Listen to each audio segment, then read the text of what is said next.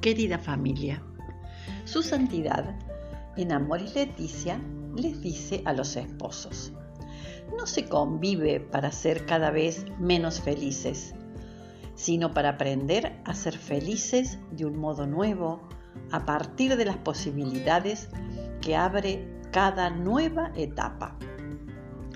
La historia de una familia está surcada de crisis, angustias y dificultades. Y sí, eso es la vida. ¿Van a darse por vencidos? Por supuesto que no. Ese nuevo problema es un nuevo aprendizaje para el matrimonio.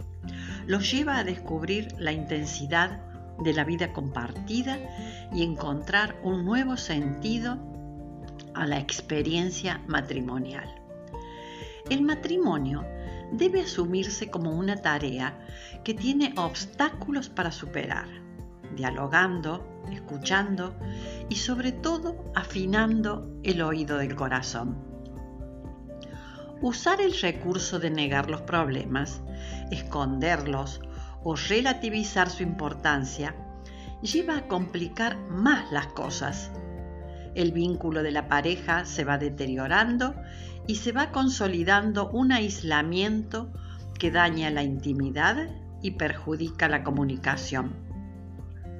Si los esposos en este caminar han sido como el vino nuevo que va madurando con el transcurso del tiempo, es seguro que con la experiencia del camino, madurado en la sorpresa cotidiana de volver a encontrarse día tras día, año tras año, florecerá en toda su plenitud la fidelidad de la espera y la paciencia llena de gozos y sacrificios, que aprendieron en los tiempos de calma y para ponerlos en práctica en los tiempos duros de crisis, teniendo así la ocasión de poder beber el vino que añejaron con sus risas, lágrimas, encuentros, desencuentros, luces, oscuridades, reposos, fatigas, y con el maravilloso, fuerte y joven amor que cimentaron